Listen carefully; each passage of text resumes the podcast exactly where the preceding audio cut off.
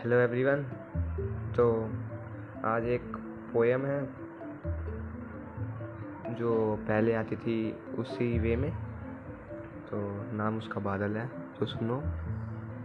बादल को देखते ही दौड़ जाती मन में खुशियों की लहर सी। दुनिया तो स्वर्ग है, बात की जाए तो किसकी? गाँव की या शहर की?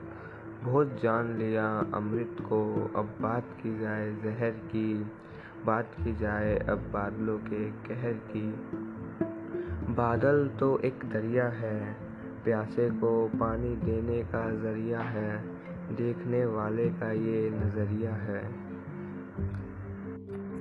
कैसी ये बादलों की कहानी है?